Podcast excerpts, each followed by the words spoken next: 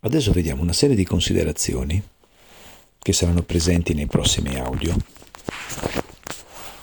che io chiamo i folletti della gestione del tempo. Perché li chiamo i folletti? Perché il folletto è una figura della fantasia, è un dispettoso, arriva per metterti in una condizione di disagio, si diverte quando hai qualche difficoltà.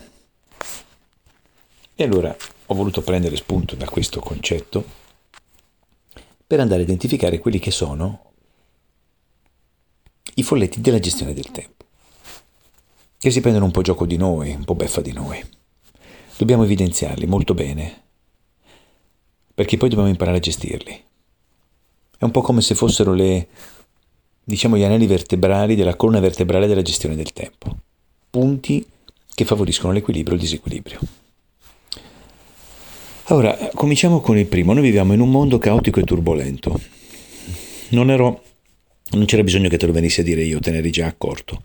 Quello che mi serve farti notare, quindi chiedere un tuo, un tuo coinvolgimento dal punto di vista cognitivo ed emotivo, è quello sulla differenza fra due parole, cioè hai capito e anche compreso che vivi in un momento storico caotico e turbolento o lo hai solo capito? Qui qualcuno si ferma qualche secondo e dice ma perché scusa? Tra capire e comprendere c'è differenza perché fino ad oggi li ho utilizzati come sinonimi e così è. Ce li hanno venduti come sinonimi, invece sono due parole molto diverse. Certo che hai capito che vivi in un momento incasinato, caotico, turbolento, ma se lo hai solo capito e non lo hai compreso, ancora continui a incazzarti, ancora continui ad avere degli scarichi tensionali su alcune cose che ti accadono nella vita professionale o personale che non ti fanno bene dal punto di vista emozionale, non ti fanno bene dal punto di vista delle malattie poi che vengono chiamate psicosomatiche, se questo tuo scarico tensionale diventa cronico, cioè costante e continuo. Ti porto un esempio. Io uso il treno per lavorare.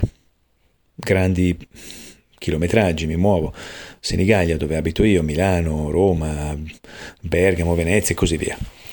Chi come me fa il pendolare o a corto raggio o a lungo raggio, non importa, sa molto bene che noi paghiamo per arrivare in orario, ma a volte questo orario non viene rispettato e perdo le coincidenze.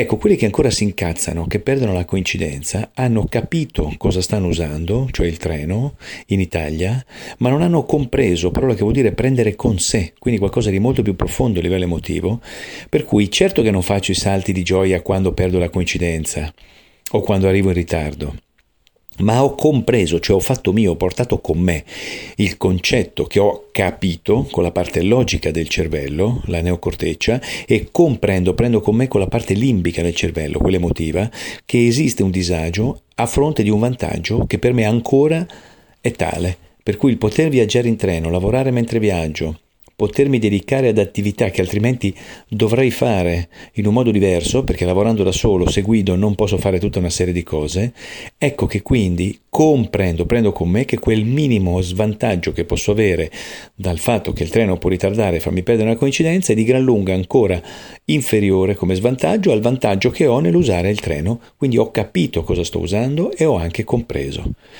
Se tu non hai capito e compreso che la gestione del tempo oggi, per quanto la organizzi, può rischiare anche di vivere costanti e continui cambi di programma o vivere dei profondi disorientamenti dettati da un sistema esterno, appunto caotico, allora ti esorto a fare un passaggio ulteriore, perché altrimenti ti continuerai a incazzare per cose completamente inutili.